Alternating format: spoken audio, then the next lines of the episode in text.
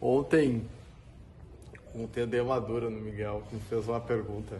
Não vou fazer, depois, depois se quiser falar sobre isso, Miguel, pode falar.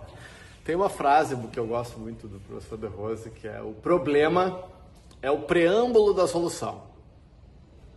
Então, parte fundamental da resolução de qualquer coisa na nossa vida é formular bem a questão. Ah, for... Porque se eu for... Tu me formou uma questão, eu parto do pressuposto que eu compreendi a tua pergunta. E aí eu respondo aquilo que eu compreendi. Mas, por exemplo, tá, me perguntaram, ah, pode falar um pouquinho sobre a sombra? Daí a Tata disse, ah, eu gosto da sombra roxa. O que, que é a sombra? Do que, que a gente está falando? Daí me perguntou, tá, mas será que eu tenho que enfrentar a sombra? E aí a tua pergunta vai me dando vários indícios que talvez a conceituação de sombra ela esteja equivocada. Porque, por que eu tenho que enfrentar a sombra? Quem disse que eu tenho que ter algum enfrentamento? O Miguel perguntou, ah, então eu tenho que sacrificar o, sacrificar o prazer momentâneo para ter um prazer depois. Sacrificar? Então a gente vai, tá, mas que pergunta, o que, que eu realmente quero saber, né, quando eu pergunto? Né? Bom, eu dou um passinho atrás. Grande parte das pessoas acha que não tem nenhum problema. Aí já é um problemão, né? Porque se o problema é o preâmbulo da solução, e quando eu falo problema, eu já, ah, mas eu não tenho problema. Tá, o problema é uma questão, um questionamento, uma dificuldade, um dilema ético. Ah, no trabalho de autoconhecimento a gente tem vários problemas, tá? Mas se eu, se eu entendo que problema, só eu vou te apresentar um problema matemático. O problema matemático é uma questão. Só que problema virou uma palavra ruim. Então se eu desconstruo que problema é um... é uma coisa enroscada, ruim, é uma questão a ser resolvida. E no trabalho de autoconhecimento, nós temos várias questões. Uma das coisas que acontecem nessa caminhada, claro, nós todos aqui, pessoas evoluídas, não passamos por isso, tá? É que recorrentemente os problemas voltam. As mesmas questões voltam, tá?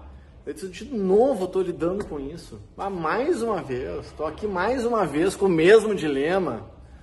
Isso não acontece aqui, né? Obviamente, estou falando assim só por exemplo.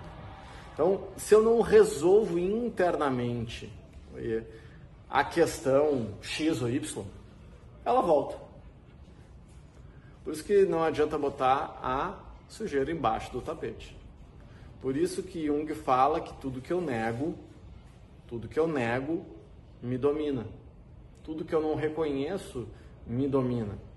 Isso é um, isso é um problemão. Porque o dia inteiro eu passo reprimindo, e reprimindo, lembra que eu já falei do conceito de repressão? Reprimir pode ser opressor.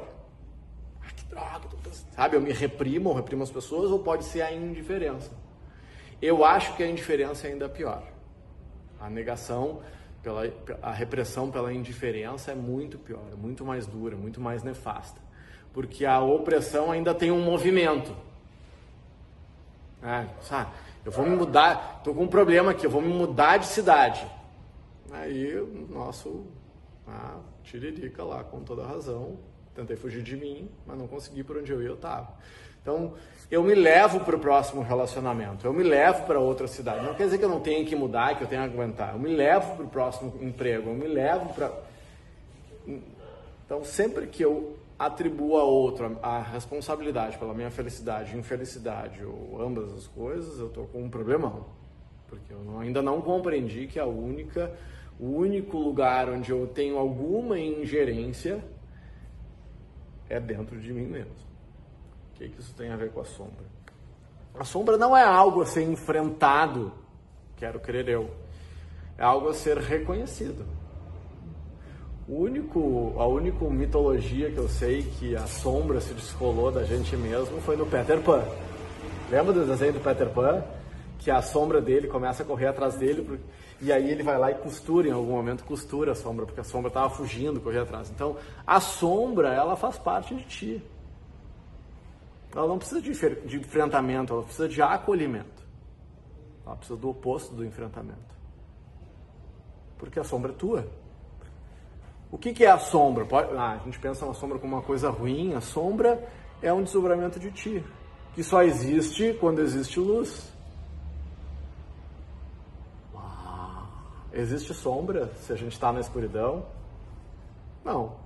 Existe sombra quando existe luz.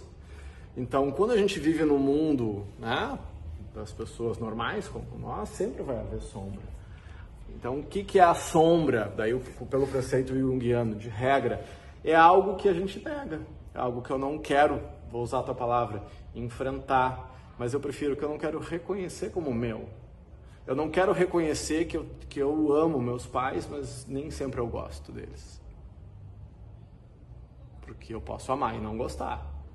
De vez em quando a gente não gosta das pessoas que a gente ama. Ah, então, esse sentimento eventualmente ruim que eu tenho para com as pessoas que eu gosto, pode fazer parte da sombra.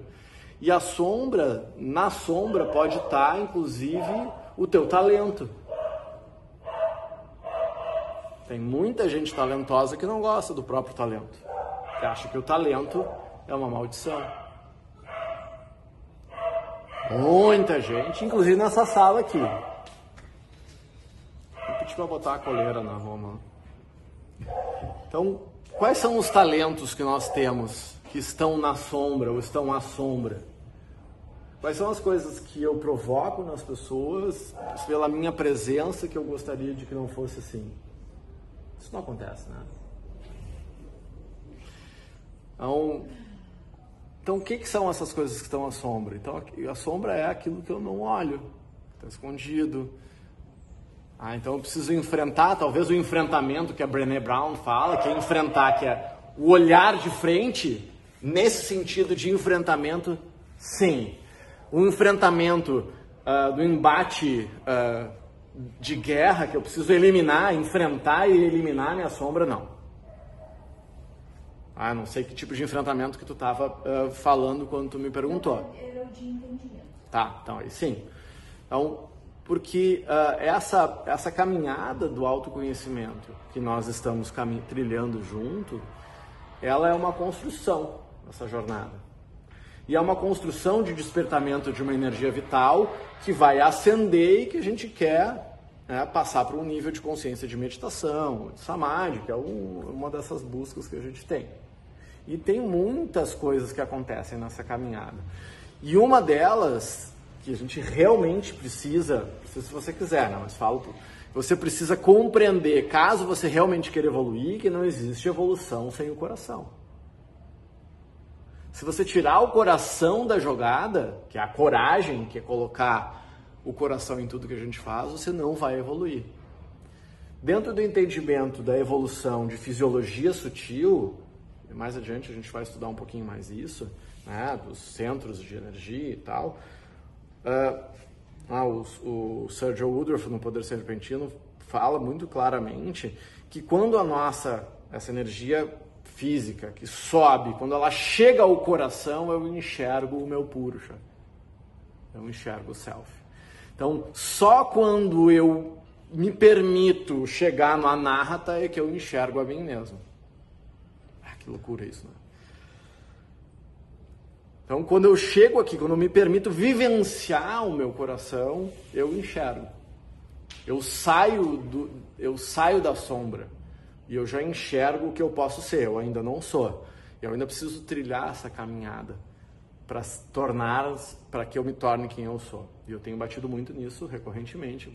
Nas últimas aulas falei bastante sobre isso. O estado de meditação, o estado de hiperconsciência, essa consciência expandida que você almeja, quero crer que a gente almeja de alguma forma, já está aí. Ela não está em outro lugar. Não adianta viajar, não adianta, não adianta procurar fora. É um trabalho arqueológico. É um trabalho de mineiro. E toda vez que você dispersa... Ah, então aqui eu vou cavar um buraco aqui. Mas eu vou cavar outro aqui, tá? Toda vez que você tira o foco desse aprofundamento em você mesmo e começa a misturar muitas coisas, e aí depois a gente pode falar sobre misturanças e tal, é ineficiente. Se você quiser se aprofundar, você tem que se aprofundar. Eu faço milhares de coisas e eu sou adepto a fazer milhares de coisas ao mesmo tempo. Mas eu sei que a eficiência está no foco. E aqui, para quem está assistindo na I G T V, ó, para quem está assistindo na outra plataforma, seguimos.